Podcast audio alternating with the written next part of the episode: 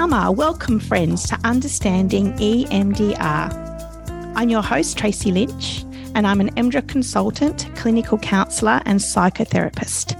And I begin by paying my respects to all First Nations peoples and our elders, past, present, and future.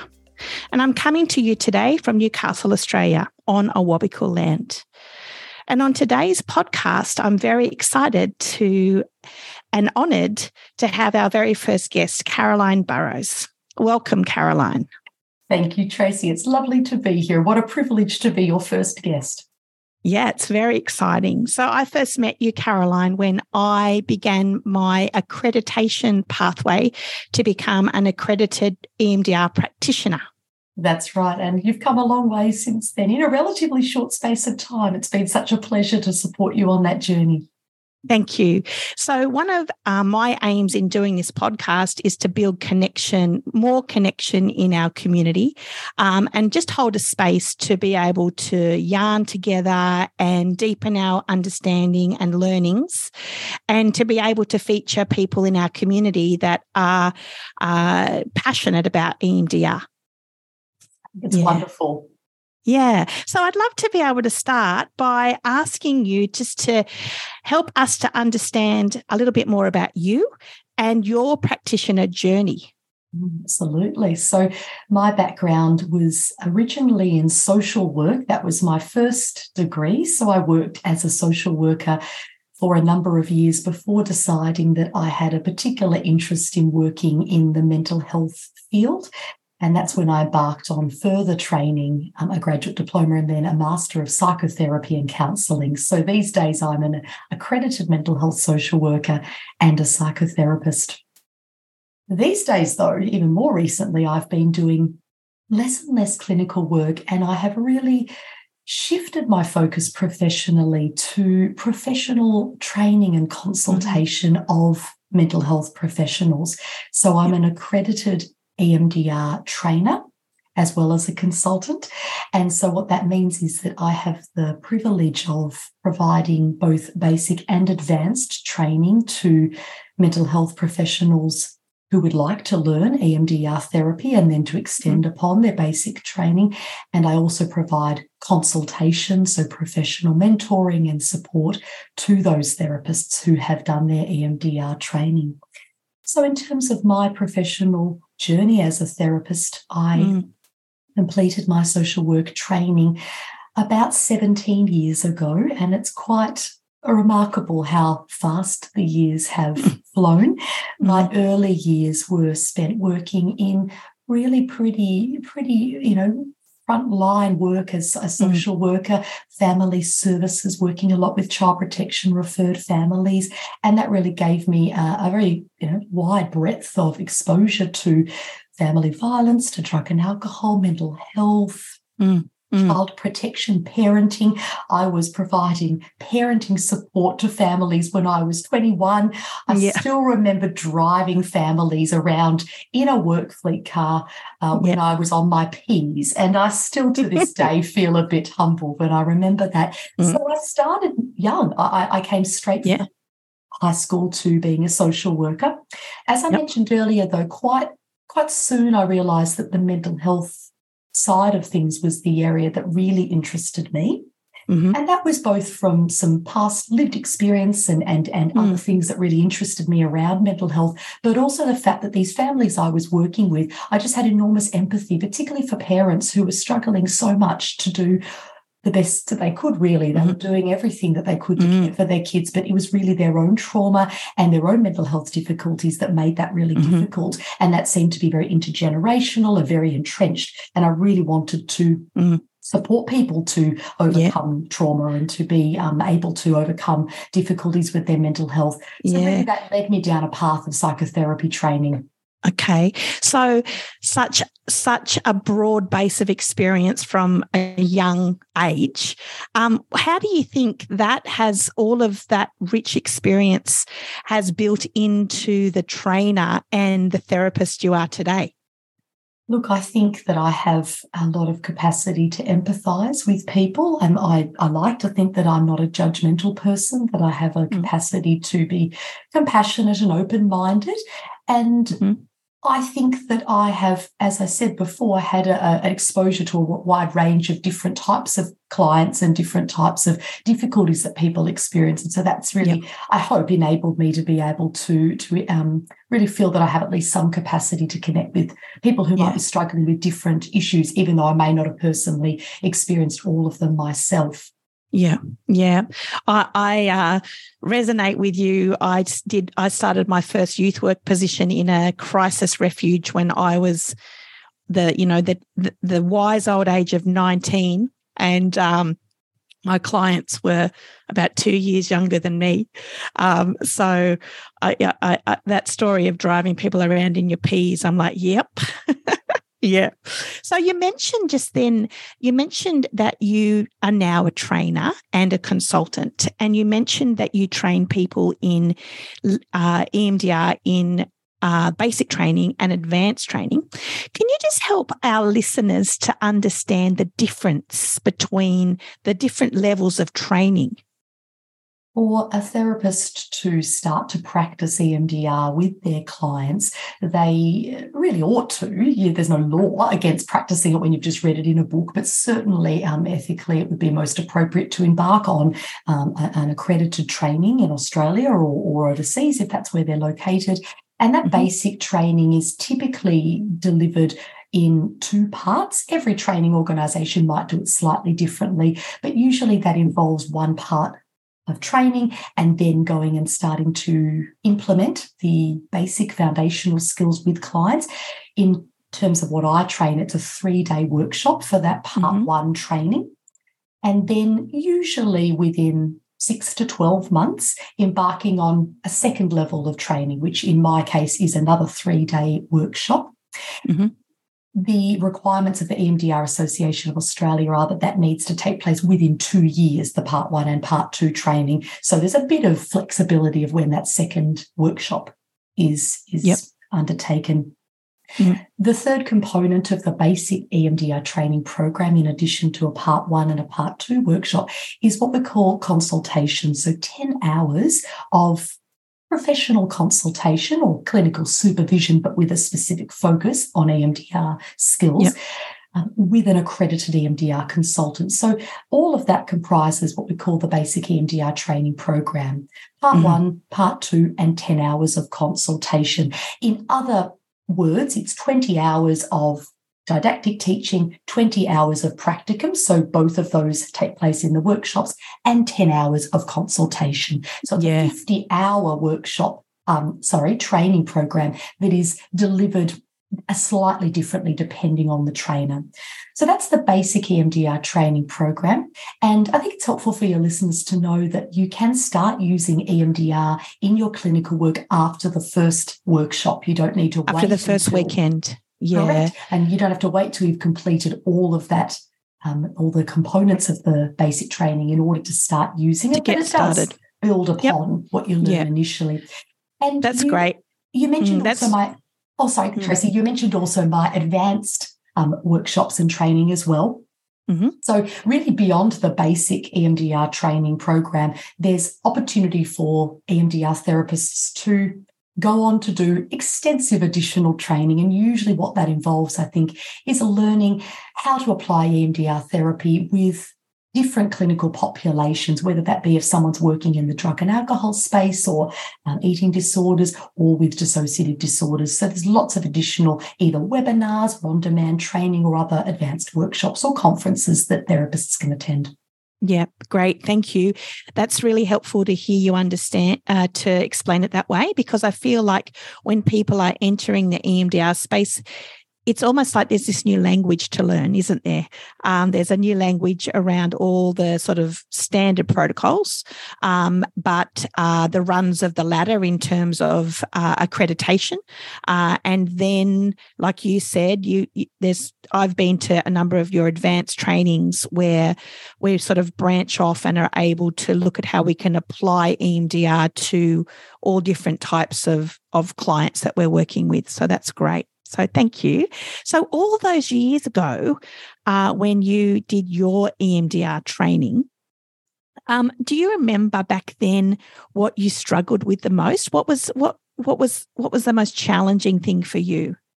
It might sound really simple, but I actually found just some of the logistics around working in a more structured format to be quite but quite a challenge, really. I mean, simple things like even what sort of chairs to sit in in my therapy room, because when you're doing the reprocessing of a memory with eye movements, you need to sit closer to the client than you typically would. And I had these big, cumbersome armchairs in my counseling room that were not really conducive to shuffling forward. So even simple things like what sort of chairs to sit in, that was something that I just had to kind of get myself kind of thinking uh, strategically or creatively about.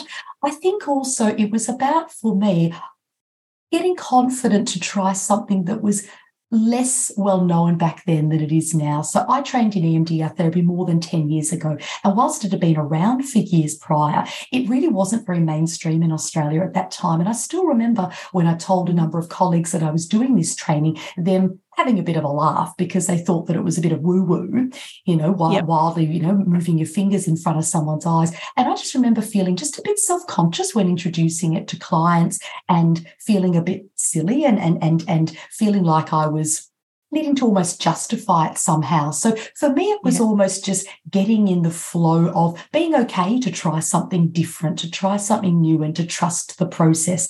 I think yeah. also at that time, I was working in a sexual assault counselling service. And I was working with very complex developmental trauma. And so when mm-hmm. I started applying my new EMDR skills after the first workshop, I really felt that the level of complexity of my clients was was greater, I guess, than, than the basic skills I had learned at that point. So there was a little bit of a, a period between my first level of training and my second level mm-hmm. where I felt that I was just struggling a little bit with my confidence to to dive in because I was concerned about causing harm.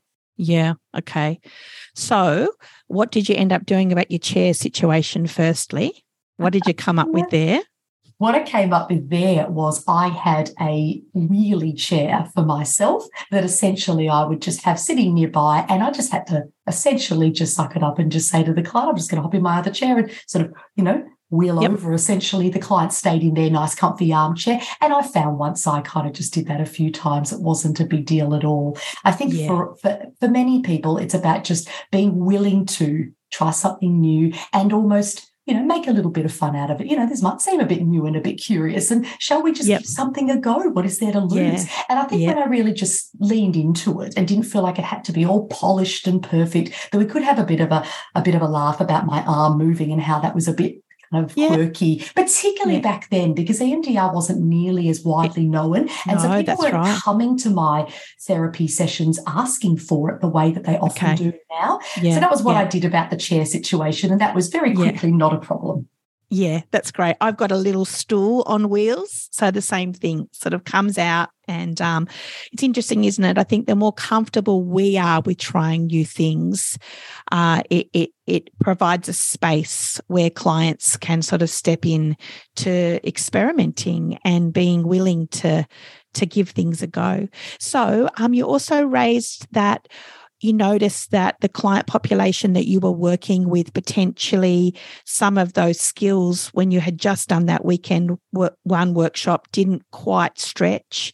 And i'm interested now in asking you another question as a trainer a consultant what do you see new uh, practitioners struggling with the most? What what what do you what do you see there? Is there any common themes? Hmm.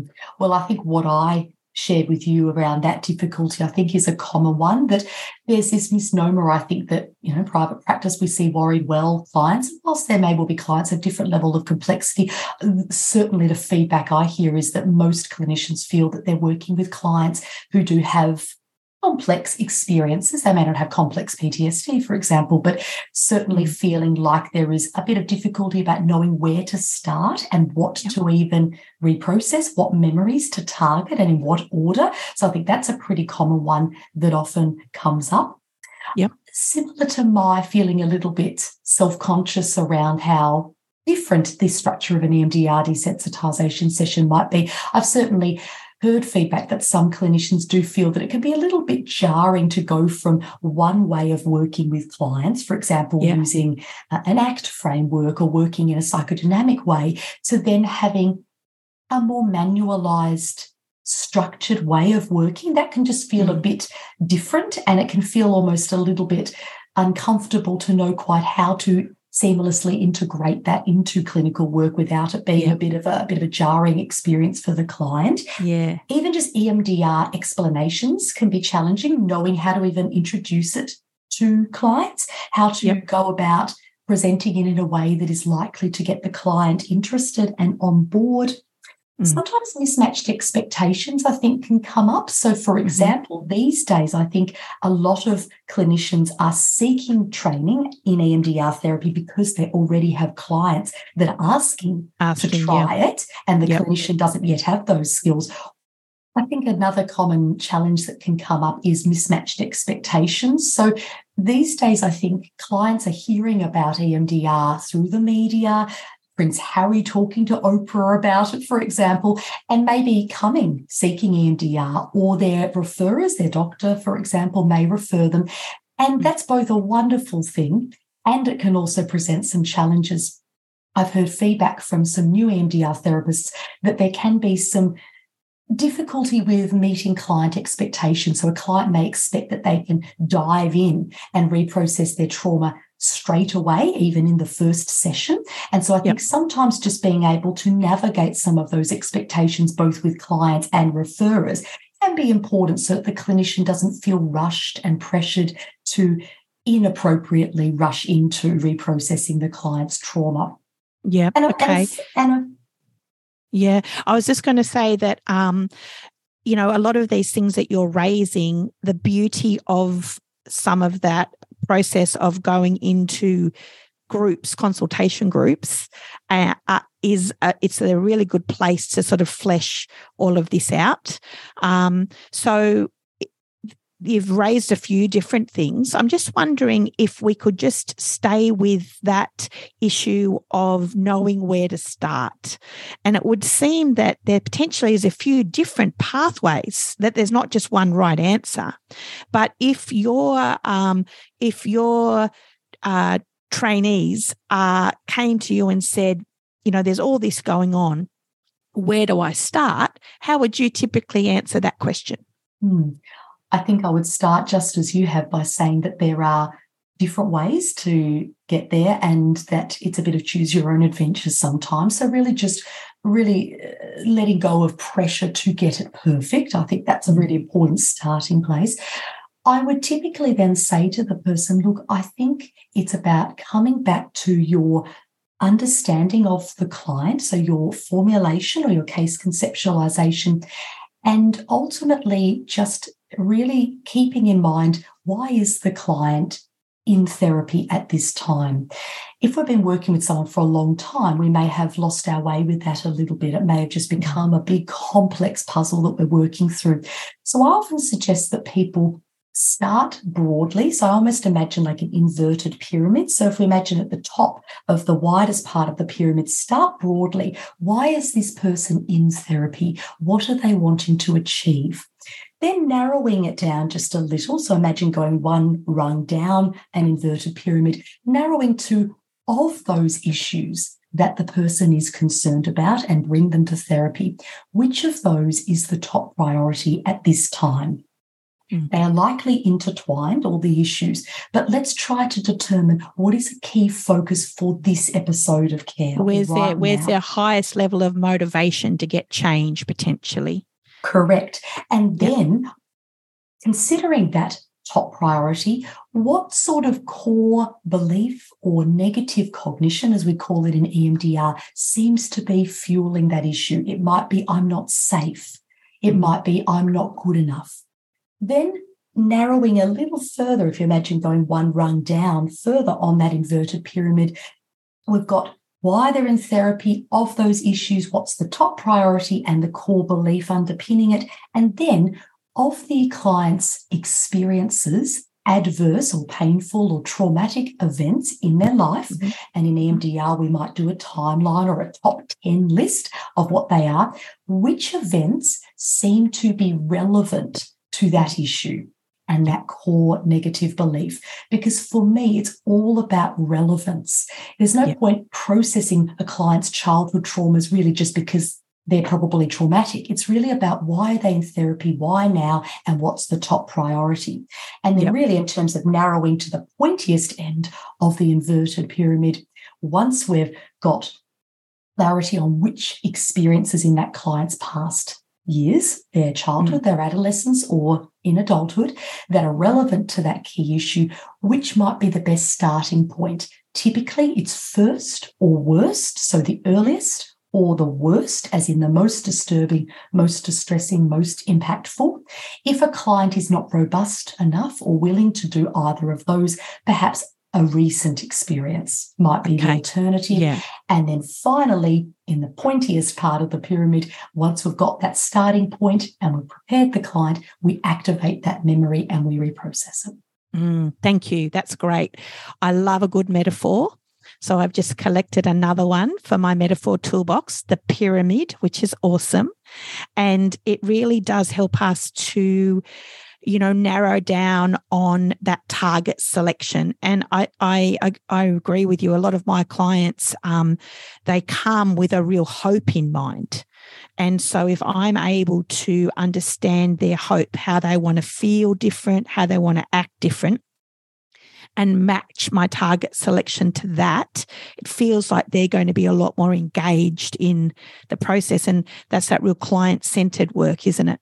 So, yeah. I agree. And it's also about the client being motivated, the client feeling understood, and ultimately the clinical outcomes being relevant to their therapeutic goals. Yep. Yep. And then I also really really resonated with that the pointiest end of the pyramid pyramid around the activation um, and you know really making sure that we're working with the part of the client that is holding the unprocessed trauma rather than the reporter part yeah so that's great thank thank you for that um, okay so we're we're starting to move to the end of our very first podcast. Although I could talk with you all day, Caroline Burrows, which I have been known to have a crack at, but I did. You know, you're a busy woman, so um, I wanted to ask you to help us to understand what your sense of the AIP model is, because you know it it, it seems from from where I sit that when we're first starting out on our EMDR journey, we're really trying to understand standard protocol. So, really get the map of standard protocol clear. And we can then find other maps that match us well. But we want to start with the standard protocol. And we also need to have a really under, good understanding of the AIP model. Yeah. So, um, give us give us the Caroline Burrows take on the AIP model. I couldn't agree more. I think that is really foundational to understanding the key tenets of EMDR. So, the AIP model stands for the Adaptive Information Processing Model. This is the underpinning model that is so important to our understanding of why, why we do what we do in EMDR therapy. So, the starting point that I find most helpful is the idea that the brain has an innate capacity toward adaptive resolution or toward healing, in other words. And I love that, you know, the idea that mm. we as human beings inherently have the ability to heal. The challenge can be that when we experience painful, adverse, or traumatic experiences that overwhelm our brain and body's capacity to cope, that natural innate capacity to heal can get interrupted. And as a result, the experience that we had, the smells, the sounds, the feelings in our bodies, the all of the components of that event can get stuck. And we know from the neurobiology of trauma that that involves things like the amygdala, so that fear center in our brain, the hippocampus, the part of our brain that normally puts a time and date stamp on a memory. Those things can get impacted, which means that the memory doesn't get fully processed and integrated into the, say, the life narrative or the long term filing cabinet of the brain. And yeah. as a result, it continues to have an impact long after it's over. And so that can be anything from flashbacks, nightmares to a low self concept, the way we see ourselves. And yep. so that in the AIP model is the basis for psychopathology. So, the basis for why it is that we experience mental health conditions, addictions, eating disorders, and a range of other clinical issues. So, mm. From that standpoint, that's what we are dealing with in EMDR therapy. We're both wanting to tap into the client's innate adaptive information processing capacity and also to activate the brain in a way that helps to facilitate kick-starting and getting back up and running that natural ability that has gotten interrupted. And that's where the bilateral stimulation and the framework in the EMDR model helps. Yeah, great. Thank you. Thank you for explaining that. Um, it, it really is good news, isn't it, that we have this innate healing wisdom within us. Um, I don't know if you've recently uh, heard that that one of the most recent Notice That podcasts, they explained the metaphor of the river. Mm. That it's almost like we've got this sort of river within us that can flow quite well, but we can have incidents that are almost like boulders or rocks that fall into the river and start to get in the way of that natural flow and the EMDR helps to metabolize and dissolve those those boulders and rocks. Um, yeah, so that, uh, that's it's it, and it, it's really crucial that we understand that process um, as a part of our EMDR sort of framework, isn't it? I agree because as an EMDR therapist, we're not just looking toward what does the client want less of, i.e., reprocessing maladaptively stored traumatic memories. We're also wanting to identify what do they need more of, which is the adaptive information. And that's why things like resourcing is so important in EMDR therapy and that using the AIP model really is our underpinning framework for case formulation. We're looking toward where is there evidence of adaptive information processing for this client and where has there been essentially sort of interruptions to their adaptive information processing because mm. that will help us determine how much preparation, resourcing, and adaptive information um, building do they need through phase two in EMDR therapy, and what will we target with respect to the maladaptive memories or experiences that we need to address. Yeah, great. Thank you. Okay, so I'm really interested to understand more about what sustains you in your work and what is invigorating for you? Well, it's interesting as I've been reflecting on preparing for this conversation, I've been considering how the things that invigorate me have changed over the years. In my earlier years, as a therapist, it was the client work that I felt invigorated me. It was a mm-hmm. sense of the deep privilege of being led into, you know, such vulnerable and intimate places in a client's heart and life and, and their experience. And I've shifted now into a new chapter in my professional journey where really what is feeling the most invigorating for me now is my work as a trainer and as a consultant. I feel like, as part of my longevity in this mm-hmm. field, I've actually needed to make a shift toward diversifying my work and so mm. I do a lot less clinical work these days than I used to. And that's been essential for me in terms of longevity and sustainability. So, what invigorates me and sustains me these days is firstly having diversity in my work. I used to just do client work. And I don't personally feel that I could continue to do that too, for too long because I felt that for my own well-being and also just my own challenges that I wanted to embark on and learning uh, that it was mm-hmm. great to diversify. So now having other things that I do such as training. Um, what really invigorates me, I think, is having the opportunity to train the next generation of EMDR therapists. I feel like that is a, a profound privilege. I mm-hmm. also feel that mentoring and supporting EMDR therapists to build confidence and to embed the learning, the principles from their training into clinical practice and to see wonderful outcomes, that is truly rewarding. And I think what mm-hmm. it helps me to feel is this sense that I am having real impact, even though I may not be doing nearly as much work directly with clients these days. That mm-hmm. actually, by mentoring and empowering and supporting EMDR therapists and teaching them how to do this method, that actually the reach I can have through them providing mm. great therapy outcomes to however many tens or hundreds of clients. And that has a yep. ripple effect in those clients' families and lives. I mean, it's very, very profound and exciting uh, to think um, of the, the hundreds of EMDR therapists that I'm impacting and therefore the thousands of clients that they are impacting. I mean, what a what a joy. Yeah.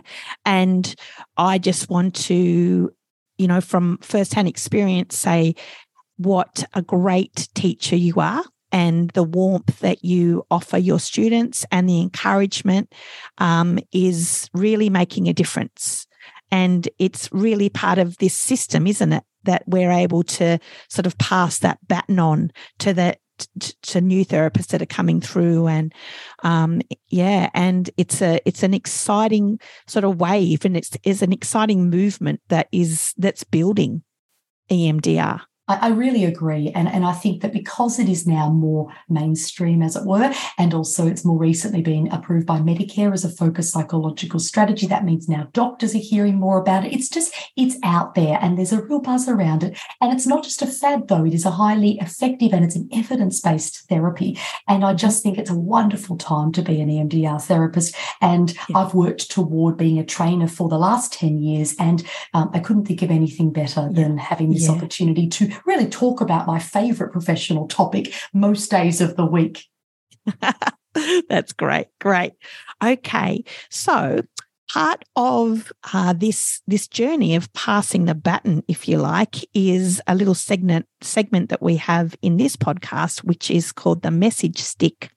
So the message stick is about potentially passing on uh, your your network someone in your network or someone that you know that you think would be a great guest on the show and potentially introducing me to them.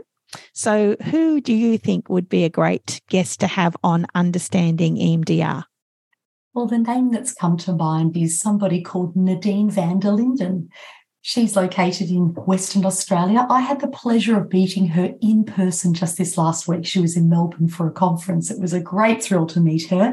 And the reason yeah. why I think she could be a wonderful guest is she is an EMDR consultant and she is also a highly experienced schema therapist as well. And what she is really focusing on in her particular niche of training and consultancy is the integration of EMDR therapy and schema therapy, because mm. I think a lot of therapists do train in both and would really benefit from that. Nadine is also extremely skilled at working with parts, so a client's ego states. She integrates mm-hmm. that beautifully. And she also has a real passion for the polyvagal theory and how that mm. also integrates. So I just think Nadine is, is a wonderful trainer and consultant who would have a lot to share with you and your listeners.